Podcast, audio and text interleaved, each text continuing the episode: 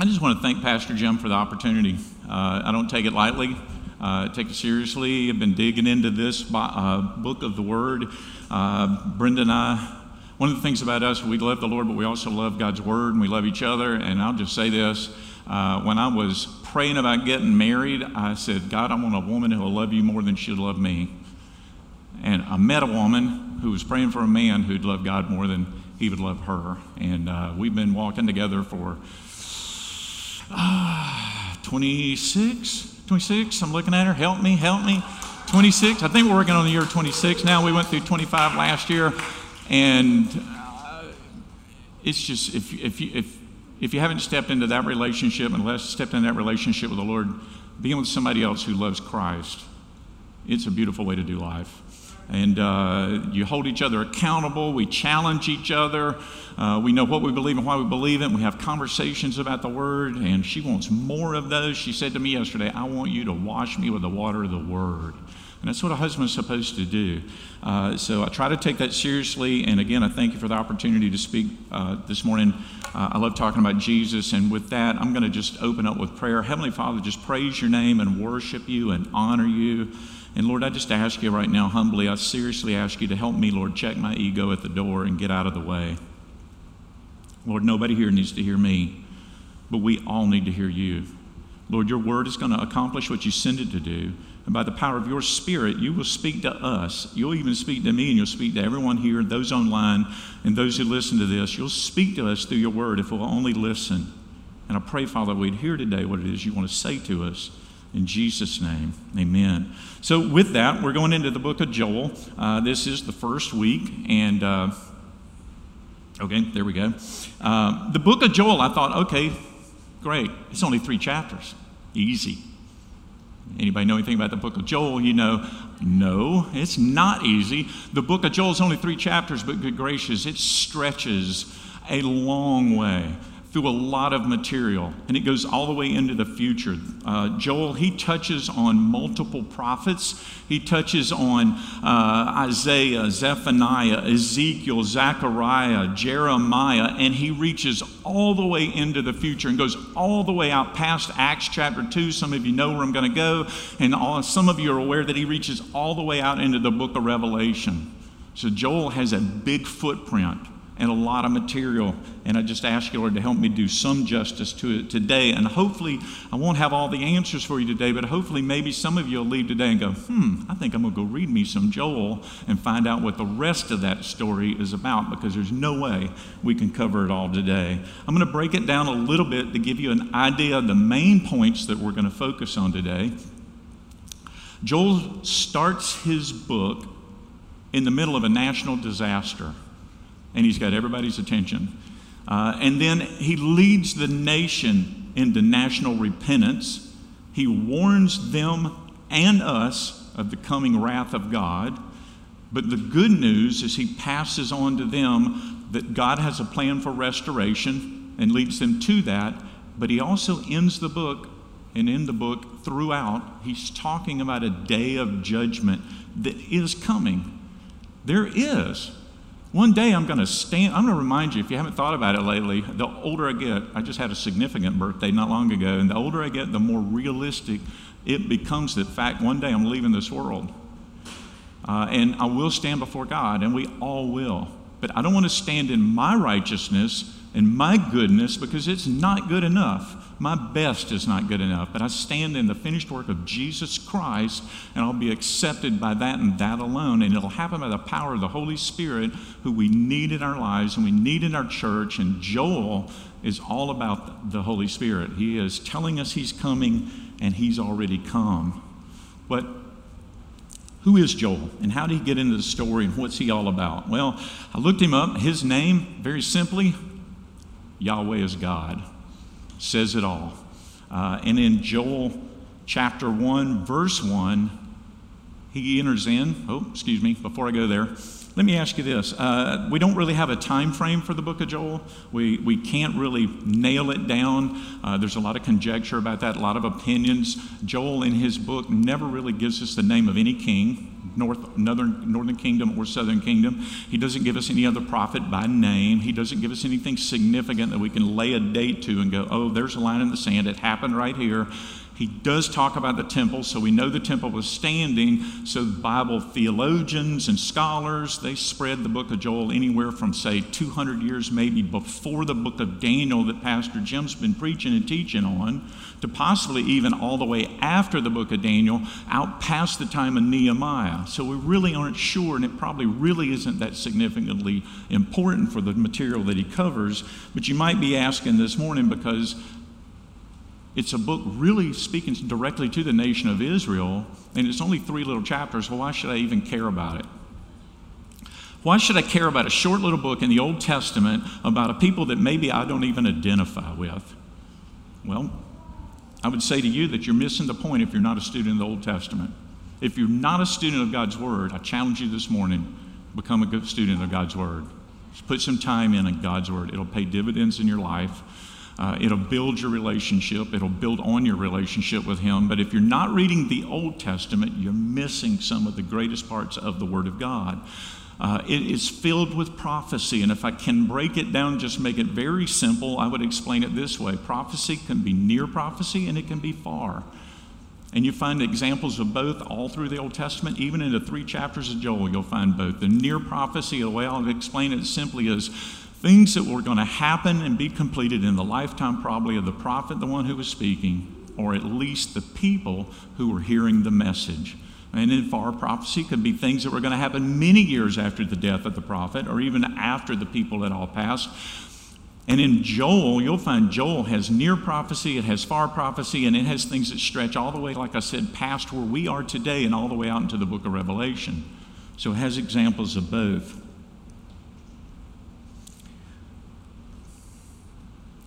Joel really never confronts any specific sin that the nation has. What Joel seems to do is he seems to expect the reader of his message to be very familiar with the Old Testament, which means then they would already know what it is that God is considering sin. What Joel seems to really focus on is the consequence of sin. The good news even though he's standing in the middle of a national disaster, the good news is as bad as it is, and it doesn't matter where you're at today, you can relate to the book of Joel. Joel, you got to get it, and I'm going to go here, but Joel is standing in the middle of a nation that has been totally decimated by a national disaster. And then he takes the stage and begins to proclaim God's word and we can all relate to it because no matter how bad it is today in your life, your situation, or whatever you're dealing with, the situation's never hopeless. And he's a testimony of that. And I'm going to put some context to that so you can see how bad it was for them. The book of Joel, it really kind of covers several things. He uh, is consistent with other Old Testament prophets. Uh, God is going to defeat the enemies of his people. He said he would, and he will. Isaiah 13, Zephaniah 3, Ezekiel 38. God is going to restore or rebuild the world, as some people call it, a new Eden in the final days. Isaiah 35, Ezekiel 47, and Zechariah 14. But my personal favorite, and what I hope we can spend some time on this morning, is that God has said for a long time and has completed and has done what He said He would do. He will pour out His Spirit on those that are His. Ezekiel 36, Isaiah 32, Jeremiah 31. And then we're going to get into the book of Joel, and we'll see the beginning of that in Acts chapter 2. I don't want to do it without the Holy Spirit. And you don't have to. There is a day coming, though, that's called the day of the Lord. And, I titled the message that. I've tried to go, started to go several different places with this, but that just continues to ring throughout the message over and over. Joel uses this term. We can't map out exactly where it's going to happen. We can't be certain of the actual date, but I think something we can all agree on is we are closer today than we were last week. And as time marches on, we are marching toward a day. There is no way to stop the clock. I am fighting it tooth and nail. I am getting older. I'm not happy about, well, I don't want to the alternative, right? Uh, but I, I don't want to become the old man, not anxious to get there. Uh, and I'm trying to fight it, but uh, I'm going to lose that battle. Uh, when I leave, I want to leave exhausted. I want to leave everything on the field, uh, but I want to do that for the Lord. But we are moving toward the day of the Lord. It is a day that is coming. And in Joel 1, verse 1, we jump right into this. The word of the Lord came to this Joel, the son of Penuel. Doesn't help me a whole lot uh, because nobody knows who Penuel was. Maybe the people he was writing to or speaking to knew who that was. I thought of it this morning. If I told you my name is Jim McLean, I'm son of John, it wouldn't really help anybody in the room other than my wife because I don't think anybody else in here ever met my dad. Uh, and you know nothing about him unless I tell you about him. And so we don't really know anything more than that. Uh, but what we do know is he picks up the mantle of the prophet in the middle of a national disaster when everybody's attention's on him, and he takes the next 12 verses to explain the devastation of a locust invasion that has ripped through that nation. And I thought about this. I went, okay, did God bring the disaster? Or was it just a natural occurrence? I think it's a question we typically ask when things in our life go wrong. I think actually uh, Joel will explain later there's scripture that makes it look like God did specifically bring, bring this upon them, but I think it's still a fair question. Did God bring it to pass, or is it just a natural disaster? And what I would say to you is what I say to myself is just because something bad happened doesn't mean God caused it, and doesn't necessarily even mean that God allowed it because we live in a fallen world and things do occur. Hurricanes do churn through uh, the ocean and head in our direction, other things occur. We don't need to blame God for it. But I think in Joel's message, it seems to me one of the themes of this is how do we respond when bad things do happen? He goes into verse 4 and he lays it out. The cutting locust, what the cutting locust left, the swarming locust is eaten. What the swarming locust left, the hopping locust is eaten. And what the hopping locust left, the destroying locust is eaten. In other words, the damage is absolutely complete. I'll just remind you they're an agricultural society. There is no going down to Walmart, there is no going to Sam's, there is no going to your Whole Foods or anywhere else that you might do your produce selection. If you don't grow it, you're not going to have it to eat. And they've had complete devastation come and wipe through the nation. Really, the question for me then is what do we do when everything's lost? When it's all gone, you've lost it all or at least what you consider so important, you think you've lost it all? And do we even recognize our need when we find ourselves in that situation? Joel asked a question. He's got their attention and he asks a question Hear you, elders, give ear, all inhabitants of the land. Has such a thing happened in your days or in the days of your fathers? In other words, he's saying, he's, look, you got to put it in context. He's standing in a nation that's been wiped out or decimated by a swarm of locusts. All the farming, everything they have that they're counting on, all the crops they're expecting to come in have been eaten and destroyed. And he says, You ever heard of anything like this before? Has this ever happened before? Well, actually, something like this has happened before. Uh, if you go back to when they were slaves in Egypt and God was forming the nation and about to bring them out, and Moses went in with said, "Let my people go," and Pharaoh hardened his heart. And then what happened on the eighth plague? What was the eighth plague? Anybody remember? It was a swarm of locusts. But the swarm of locusts were on Egypt, not on the Hebrews who were living there. But this time, it's happened to Israel. They're the recipients, and they should have remembered that. But I have to wonder: were they guilty of forgetting their history, or were they even for, guilty of forgetting their God?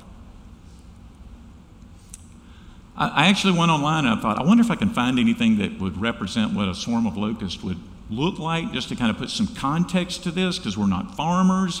Uh, but I was amazed. I found this right away. Uh, Moses, by the way, didn't take this picture. He didn't have an iPhone, okay, right? Uh, and Joel didn't take this photograph, just in case anybody's wondering. Uh, I found this online. You can look it up. It was under the heading A Living Nightmare Defeating the Locust Plague of 2020. I was absolutely shocked. Some of you may already know this, but just a couple of highlights from that webpage. Kenya locust swarms uh, have been larger than three times the size of New York City. That's this year. Uh, Ethiopia has locust swarms that forced more than 15,000 people to evacuate their homes in May. Uh, swarms traveled from Pakistan into India for the first time since 1962. And in South America in June, they reported a nine mile swarm of locusts. Uh, and then in Yemen, throughout the month of August, swarms of locusts were continuing to breed. And someone who was there and witnessed this devastation said this They feast on anything green, and within hours, any vegetation in its path is gone. They sing almost like they're standing in the first 12 verses of the book of Joel. We look at the picture, we're amazed, and we go, Good gracious. But we're not counting on the crops they're destroying to stay alive. It puts it in a whole nother context. In verse 3, he says, Tell your children of it, and let your children tell their children and their children to another generation. In other words, he says, Tell them, keep telling them, talk about it. Don't forget what God's allowed to happen here. Don't forget what's happened. And to try to put that into some context, I'm going to ask you a question this morning. Where were you when the Twin Towers were attacked? Do you remember? Depending on how old you are, it, it's going to be different. I can tell you exactly where I was. And I had to go back and look in case anybody forgot. Friday was the anniversary of 9 11, and I forgot, I honestly forgot what year it was, but it was 2001. So to put that into some quick context, that was 19 years ago. Can you believe that? It's almost been 20 years since the towers were attacked. I can tell you exactly where I was. I'd walked in the back door of the office I worked in. Uh, one of the guys I worked with had a small little portable television about so big. I don't remember exactly what it was. I wasn't into techie stuff. I'm still not. I got an iPhone. Wasn't an iPhone. We didn't have those then, I don't think, but at least he didn't have one. He had this little phone, little TV set about so big, and as I walked in the back door, a couple of guys were huddled around it. He was holding it up and looking at it, and there was the Twin Towers live on television, and there was a smoking hole coming out of the first tower, and the rest of us stood around, three or four of us, five of us started to gather, and we're discussing it, and we're saying, well, what's that about? And he said, well, they're saying an airplane hit the tower. And look, at the time, I'll put it, in, uh, for me, it was really strange because I've been in, at that point in my life in aviation for 22 years. I had worked on airplanes, been around airplanes. That's, that's what I do for a living. Uh, it's what I do, but I could not wrap my head around, and the rest of us could not wrap our head around. We were standing there watching that little TV going, How in the world could an airplane hit the Twin Tower as big as that is? And as we watched in horror, the, the three or four of us that were huddled around it watching, we then saw the second airplane strike the second tower. And everything changed forever. Now, depending on how old you are, you may or may not even realize everything changed forever. Because it was 19 years ago. Somebody may tell you about it. If you're old enough to have been a, uh, an adult at that time, or at least old enough to have been aware of what was going on in the world, you know that things changed forever. Joel's making a point in his day, in the situation they're facing, that no matter what it is that happens, no matter what the devastation or the difficulty, the point is it is always time to seek God. That is always the correct response. And Joel leads the nation in verse 14. He says, Consecrate a fast, call a solemn assembly, gather the elders and all the inhabitants of the land to the house of the Lord your God, and cry out to the Lord. That's always the right response. But I also know that not everybody is going to respond that way. And I have realized and learned over my life that when difficulty comes, some of the responses is some people will blame God, others people will curse God, and then still others, the camp I want to be in is the people who will turn to God. And that is the right response. And, and as I was studying this material, I found myself going to the book of Revelation, Revelation 16. Revelation 16 9, 16 11, and 16 21, all three say the same thing. At a time when plagues are being poured out on the earth, there will be people who will curse God. And just one of those passages, 16 9, tells me that they were scorched by the fierce heat and they cursed the name of God who had power over the plagues, and they did not repent and give him glory. It amazes me. But again, these people are the nation of Israel. They have found themselves in a complete disaster. They're an agricultural society. So, what that really means is their economy has been completely destroyed and there's nothing anybody can do about it. That's what they're dealing with. And it doesn't matter if God allowed it or not, the right thing to do is repent. And really, what this is about, this is the first thing to do is seek God rather than looking for a way to fix it. And the church is guilty sometimes. I don't mean city church, but the church that we're part of. Sometimes we're looking for a way to fix it when what we really need to do is be seeking God first in our personal lives, in our church life, and the nation. We need to put God first. In chapter 2, what we step into is something called the day of the Lord. First of all, I want to define this term for you the day of the Lord. What the day of the Lord seems to be laid out throughout the Word of God is that there is a time coming. Look, we live in a day of grace. By living in the day of grace, that means I can get away with a whole lot, it seems. People can uh, sin in all manner of ways. People can teach false gospel. People can curse God. And it doesn't seem like anything happens to them, but there is a day coming when God is going to pour out his wrath on a sinful world and a Christ rejecting world. And Joel is standing in the middle of that devastation of their nation at that time, and he uses that as a soapbox to start talking about the day of the Lord that's coming because everybody thought everything was going to be okay. What we tend to do is we think it's going to just keep on going the way it's always been going. Right? We think, oh, it's going to be okay, it's going to be all right, everything's going to get better. That's what the nation of Israel thought, and then the locust swarm came. So the answer in Joel 2 1, he starts to talk about this day of the Lord. He says, To blow a trumpet in Zion, sound an alarm on my holy mountain, let all the inhabitants of the land tremble, for the day of the Lord is coming. It is near. The Lord utters his voice before his army, for his camp is exceedingly great. He who executes his word is powerful, for the day of the Lord is great and very awesome, and who can endure it? Look, the day of the Lord is an event that is initiated by God it is something that He controls, and it is throughout God's Word. Just to give you a few examples of the few I found Joel 115, 2:1, 2:11, 2:31, and 3:14. Just in these three chapters. Amos 5:18, Zephaniah 1:14, Ezekiel 30 verse 3, unless you think it's just something in the Old Testament, the Old Testament alone, 1 Thessalonians 5 verse 2. I, I, I don't think Joel was very popular. Nobody wants to hear a doom and gloom message. And there's Joel standing in the middle of the devastation, and he's going, Hey guys, this is bad, but this isn't bad as it's going to get because something worse is coming. And, and I doubt the crowd was running to hear him. Uh, but he uses this to address the fact that our human nature is to put off decisions that require something of us. And sometimes we do it to our own hurt. I'll just admit to you that the idea of being on earth when the wrath of God is poured out is absolutely terrifying, and it should be. But the good news is it's not a hopeless situation. We're not left to that because in Joel 2, verse 12 and 13, he starts to speak this, and I want you to see this. Yet, even now.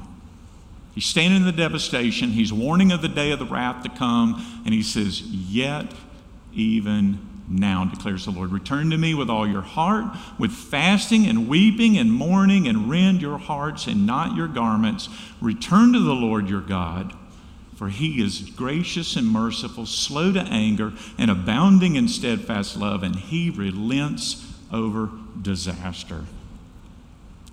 He tells us what to do. And almost went here for the name of the message because for me it's the heart of this entire message. Rend your hearts and not your garments. Rend your hearts and not your garments. What the Israelite people, you find it all through the Word.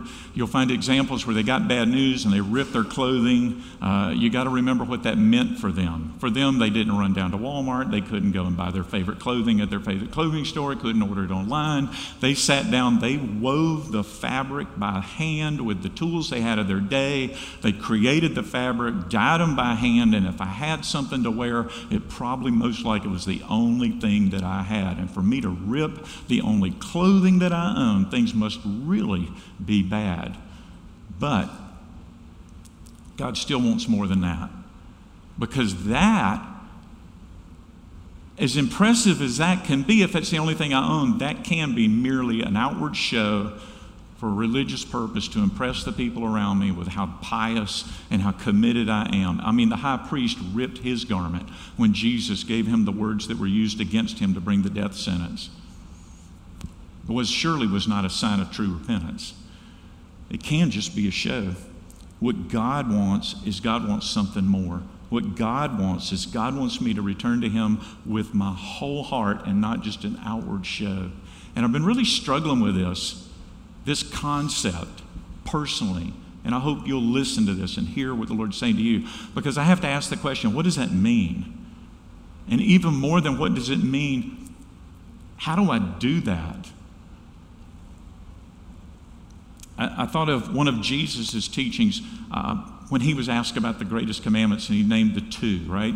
Uh, in Matthew 22 37, and it's a quote from Deuteronomy 6 5, Jesus said, You shall love the Lord your God with all your heart, with all your soul, and with all your mind.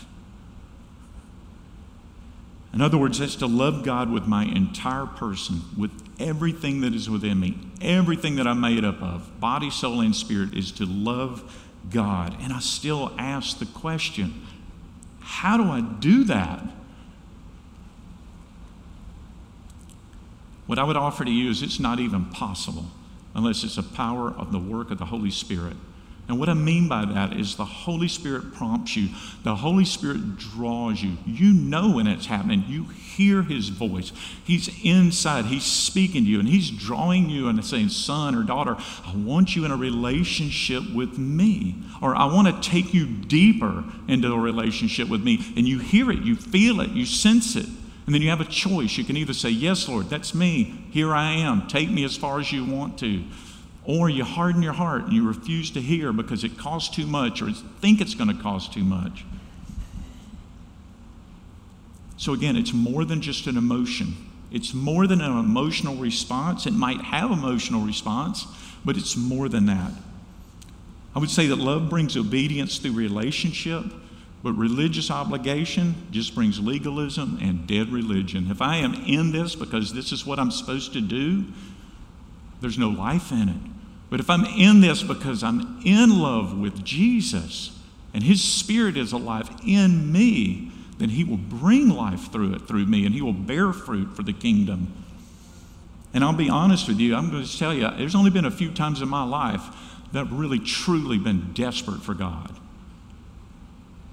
But I also can say that every time I've been truly desperate for God, He has always showed up. He has never left me hanging. When I needed Him, He was always there. And as I continue to walk this thing out, I find myself still needing Him. My journey started in 1991. I was 31 years old. Don't do what I did, don't put it off that long.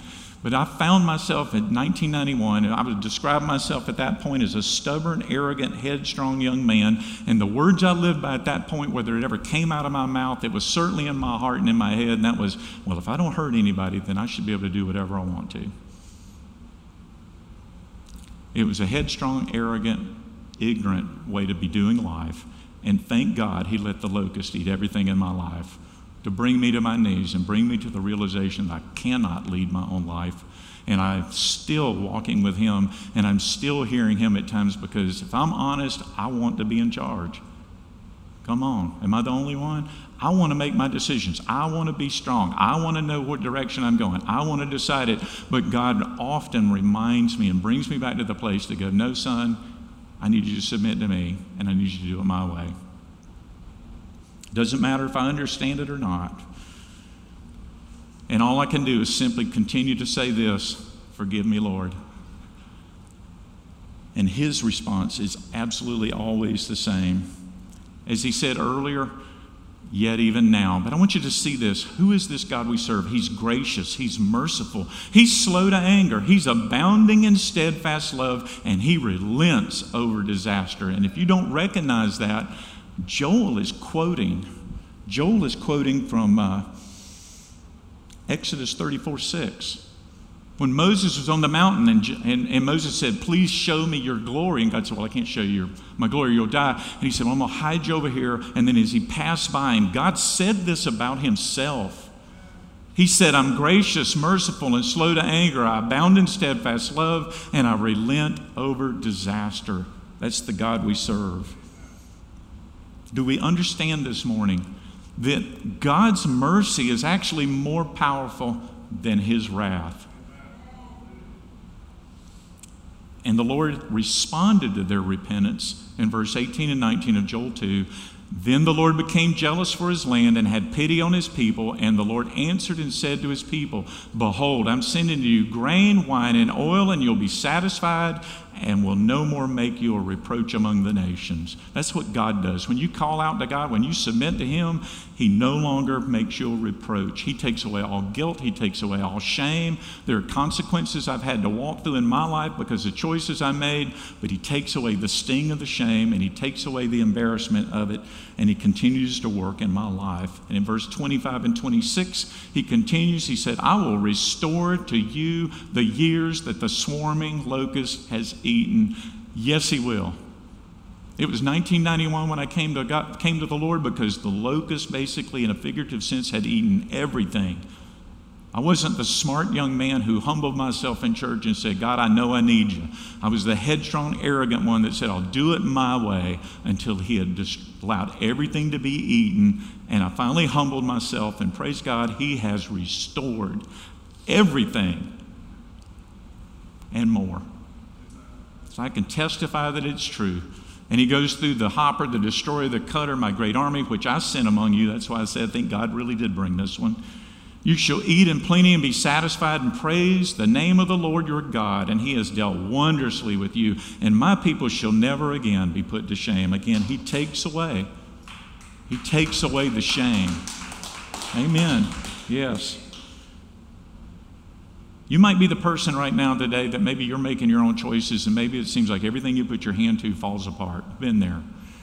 You might have found yourself asking this question sometime in your life why does everything I want fall apart? Well, that's because I have learned that God loves me too much to let me go through life successful, thinking I can do it in my own strength and my own power and leave this world without Him. He will get involved in my life to make sure I know I need Him. And I'm thankful that He does. And now, part of my favorite part of the book of Joel, I'm only going to be able to touch on this. Verses 28 and 29 of chapter 2, he says, And it shall come to pass afterward that I will pour out my spirit on all flesh. Your sons and daughters shall prophesy, your old men shall dream dreams, your young men shall see visions, even on the male and female servants. In those days I will pour out my spirit. And I'm not going to stop there, I'm going to continue. And I will show wonders in the heavens and on the earth blood and fire and columns of smoke. The sun shall be turned to darkness and the moon to blood before the great and awesome day of the Lord comes. And it shall come to pass that everyone who calls on the name of the Lord shall be saved. For in Mount Zion and in Jerusalem there shall be those who escape, as the Lord has said, and among the survivors shall be those whom the Lord calls. When you go to the book of Acts, chapter 2, I don't even have to say this. I hope everybody in the room already has gone there in your mind. You find 120 people who were followers of Christ. Jesus had been crucified. He'd been raised from the dead. He had went and ascended on the Mount of Olives unto heaven. He had told them, wait in Jerusalem until you receive power from on high. And 120 people in the upper room waiting to see what God was going to do were filled with the Holy Spirit. In Acts chapter 2, we find he makes his appearance. Obviously, he'd been on the earth at times before, but he'd never filled people. And this was a promise from God that it was fulfilled and started. There came a sound from heaven like a mighty rushing wind and filled the entire house where they were sitting. And divided tongues of fire appeared to them and rested on each one of them, and they were all filled They were all filled with the Holy Spirit and began to speak in other tongues as the Spirit gave them utterance. It's the day of Pentecost. They're in the city. The nation of Israel is still scattered all around the Mediterranean region. They speak all the different languages in the areas where they live. They've all shown up, those that are devoted, and they're there in Pentecost. And this happens, and this can't be hidden. That's 120 people speaking languages they'd never even learned. And as this spilled out onto the street, people were amazed and are thinking, what in the world is going on? And how has this happened? And what does this mean? And in Acts 2, verse 12 and 13, it says they were all amazed and perplexed, saying to one another, What does this mean? But others were mocking, saying that they were filled with new wine. When that's always what happens. When God does something new, when God brings something on the scene that we can't explain, we can't control, we can't uh, determine exactly how this is working, and we don't have it in our hand, there are people who start to mock it and go, This isn't God at all. They're just trying to bring something down that they don't understand and they can't control. But I love it. Peter knew exactly what was happening. Peter is now filled with the Spirit. In verse 15, 16 of Acts chapter 2, he says, These people are not drunk as you suppose, since this is only the third hour of the day, and that is about 9 a.m. in the morning. Uh, but this is what was uttered through the prophet Joel. It is now on the scene. It was promised all the way back in this little book in the Old Testament, and now it has happened. But Peter doesn't say it's completed. Peter's talking about something that has started. It's not completed because there's the rest of that passage I read has not happened. And I think it's going to happen in the end times. I think in Matthew 24 and Luke 21, Jesus alludes to some things when he's asked by his disciples, Well, when will these things happen? And he starts talking about events that are going to occur. He says things like the sun will be dark and the moon will not give its light and the stars will fall from heaven and the powers of the heavens will be shaken. Look, the Bible declares that one day my Lord who left this world after his first appearance is coming back for a second appearance. And he ain't coming back as a suffering lamb. That's done. What the Word of God says about him now, and it's even in the uh, third chapter of Joel, he's coming back, and it was in one of the songs we did this morning. He's coming back as a roaring lion. His suffering's completed, it's over with. The Holy Spirit was poured out in Acts chapter 2, but he's not leaving until this thing all wraps up. He's here with us now. He's here this morning. John, uh, in John's writings, Jesus said he has been with you, but he will be in you. And then a few things he tells us why we need the Holy Spirit in our life. He teaches us. He brings all things to our remembrance and all the things that Jesus has said to us in John 14, verse 25 and 26. John 15, 26 says that he will bear witness about me, meaning Jesus. And in John 16, verse 8 through 11, it says that he convicts the world concerning sin, righteousness, and judgment. I don't even know what sin is. I don't recognize what righteousness is, and I have no idea how to judge anything rightly unless it's the Holy Spirit of God that's working in my life and speaking to me. And if you'll listen to him, he'll say, Son, that's sin. You don't need to be there. Back away from that. He'll go, That's righteousness. You need to embrace that and He leads us and walks with us through this life. He will guide us into all truth according to John 16, verse 13 through 15. This is what Jesus said. He said, I'm going to go away, but I'm going to send somebody else. And it's going to be a good thing that I go away because if I don't, He's not coming. But when He comes, this is what He's going to do. We need to embrace that and invite Him to fill us and be with us. He'll guide us into all truth and He'll glorify me, John 16, 13 through 15. And lest you forget, Joel tells us, Joel chapter 2, verse 28, and in Acts 2, 17, he brings prophecy, he brings dreams, and he brings visions. I can't even rend my heart unless the Holy Spirit of God is prompting me and doing a work in me. Probably about the best thing I can do in and of myself is work up some kind of religious uh, response that might impress you. Maybe I can work up a tear or two, but I want something more than that. I want something genuine. I want it to be the Spirit of God working in my life, and I want to be responding. And I challenge you to be responding in faith to the Spirit's prompting. Amen? There's no way we got time to do this justice, but I am going to throw something at you and challenge you to go into God's Word. And as we go through these next few books, start studying and looking at this, because Joel chapter 3 is very interesting. And in chapter, verse 2, he says, I will gather all the nations, bring them down to the valley of Jehoshaphat, and I will enter into judgment with them there on behalf of my people and my heritage, Israel. He's not done with Israel because they have scattered them among the nations and have divided up my land. God has clearly set aside a day and a time and a place called the Valley of Jehoshaphat, which, by the way, we have absolutely no idea where it's at, other than the fact it's somewhere in the nation Israel. If you've got a study Bible, you're welcome to look in the notes. You might find that they'll tell you where it's at, but you'll find multiple different uh, people naming multiple different places because there's nowhere in biblical antiquity where there's a city or a place called the Valley of Jehoshaphat.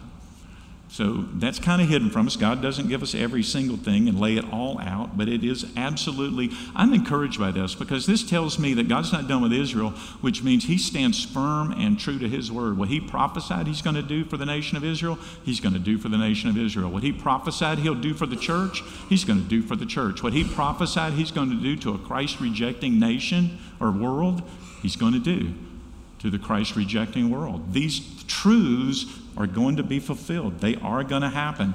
In Joel chapter 3, verse 9 and 10, it's interesting to me. He says, Proclaim this among the nations, consecrate for war, stir up the mighty men, let all the men of war draw near, let them come up, beat your plowshares into swords, and your pruning hooks into spears, lest let the weak say, I am a warrior. And some of you who know your word read that and go, wait a minute, that doesn't sound quite right. Because in Isaiah chapter 2, verse 4, he seems to say the exact opposite. And Isaiah's message is repeated by Micah 4, verse 3. In that case, he said, He shall judge between the nations and shall decide disputes for many people. And they shall do what? They'll beat their swords into plowshares and their spears into pruning hooks Nation shall not lift up sword against nation, neither shall they learn war anymore. It's almost the exact opposite. Well, what Bible scholars seem to agree on is that one, Joel is talking about a battle that's going to happen in the end time, in the end days, when our Lord returns as a roaring lion. And then what Isaiah and Michael, Micah seem to be speaking of is a thousand year millennial reign when Christ Jesus is on this earth and we won't need to study war anymore. It'll be a time of peace, it'll be a time when He's in absolute control and He is. Uh, giving us peace. I don't have to explore it all. I can't. I couldn't do it justice if I tried. I can't connect all the dots for you. Uh, but the Bible does include fascinating promises we call prophecy. We can expect it all to happen in the future. Some of it we may have to go through, some of it we're going to be able to avoid. You might ask this morning, it's a natural thing for us to ask, where are we at on God's timeline? That's what we want to know. That's why books about prophecy sell so quickly and so easily. We want to know. I don't know that we can really calculate it. I don't know that it's even up to us to try to calculate where we are at exactly. But as I heard somebody put it this week, if I can use their term, we're in the both already and the not yet. That's where we're living. We're in the already God's already done it. He said He was going to do it. We, we read the book of Daniel. Pastor Jim uh, preached us the book of Daniel. And when it was written, it hadn't happened yet, but we look back in history, we could see it's completed. It happened exactly as God said it was going to happen. So we can look into the has not happened yet, the already, but the not yet. We can look into the not yet, and we can know with certainty because God has fulfilled the things He said He would do. He's going to fulfill the things He said He will fulfill. Some of these won't be completed till the appearance of Christ Jesus. So, what do we do with all that, Jim? Well, let me jump into the New Testament as I wrap this up. 1 Thessalonians 5, verse 1 and 2. Now, concerning the times and the seasons, brothers, you have no need to have anything written to you, for you yourselves are fully aware that what? The day of the Lord. The day of the Lord will come like a thief in the night. And it's going to happen while people are saying that there is peace and security then sudden destruction will come upon them as labor pains come upon a pregnant woman, and they will not escape. That warning is coming all the way from the past with Joel springing forward all the way into our time and beyond us into the time when this is actually going to occur. It warns of a future. It warns of it so I can prepare for it. It warns of it so I can make the necessary choices in my life so that I'm not caught up in this and I'm not unaware. The chapter just before that chapter, 1 Thessalonians 4:16 tells me what I am hoping on, I hope you are. For the Lord himself will descend from heaven with a cry of command, with the voice of an archangel, and with the sound of the trumpet of God, and the dead in Christ will rise first. Then we who are alive, who are left, will be caught up together with them in the clouds to meet the Lord in the air, and so we will always be with the Lord. Therefore, encourage one another with these words. I don't have to live in fear of expectation of what's going to happen in the day of the Lord because I'm living in 1 Thessalonians chapter 4 and I'm encouraging myself and you with what's going to happen and where I'm going to be. I'm going with the Lord. I'm going to be with Him forever. Amen. As I wrap this up, this simply comes down to Him. If I know Him, I have no reason to fear the future. If you know Him, there's no reason to have any fear. But what I do have is an obligation to sound the alarm and to offer hope to those who don't know Him or those who are far from Him. None of us, nobody can become righteous by their own power, no matter how hard they try. All they can do is uh, exhaust themselves and get aggravated. What I have to do is humble my heart. When the work of the Spirit of God is at work, I need to humble myself to Him. I need to embrace the work that He's leading me to and not harden my heart against Him because there's a danger there. So, what we're to do, I have to humble myself before Him and we're to rend our hearts and not just our garments. Are you ready? And I know when I say that, I'm asking those that are here, and you're like, well, I wouldn't be here if I wasn't ready. Or are you ready? It's an honest question. It's the best question I can ever ask any group of people anywhere, and I'll ask it anywhere I get to go. And I ask those that are online, Are you ready? And if you're not ready, what are you waiting on? What are you waiting for? There's no guarantee there's going to be tomorrow. We don't know. Uh, Brenda and I, we are in that phase of life where we're burying, we've buried our parents, we're now burying our siblings. And, and, and I realize tomorrow is not guaranteed for any of us. It doesn't matter where you're at on the, on the time clock of life. So, what in the world do I do about all this? Peter, when he was filled with the Spirit and he spoke in Acts 2.38, he gave a very simple direction. He said, Peter said, Repent and be baptized, each one of you, in the name of Jesus Christ for the forgiveness of your sins, and you will receive the gift of the Holy Spirit. That's the best news I can give you. Where you're at, what you need to do, uh, I can't judge for you. It's up to you. It's work between you and God. Uh, those of us who want to pray with you, whether you're online, please reach out to us. Let us know.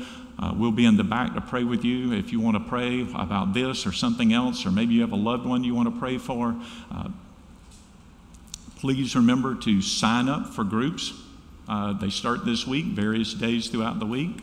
Uh, Jeff Balance has a group starting, and no, it is not 11 p.m. at night. It is, is it, Jeff? No, I didn't think so. Okay, so that was the one mistake we saw this morning. So reach out. What'll happen is if you haven't done this, uh, you were shown during the announcements where to go, what website to go to. There's a pamphlet.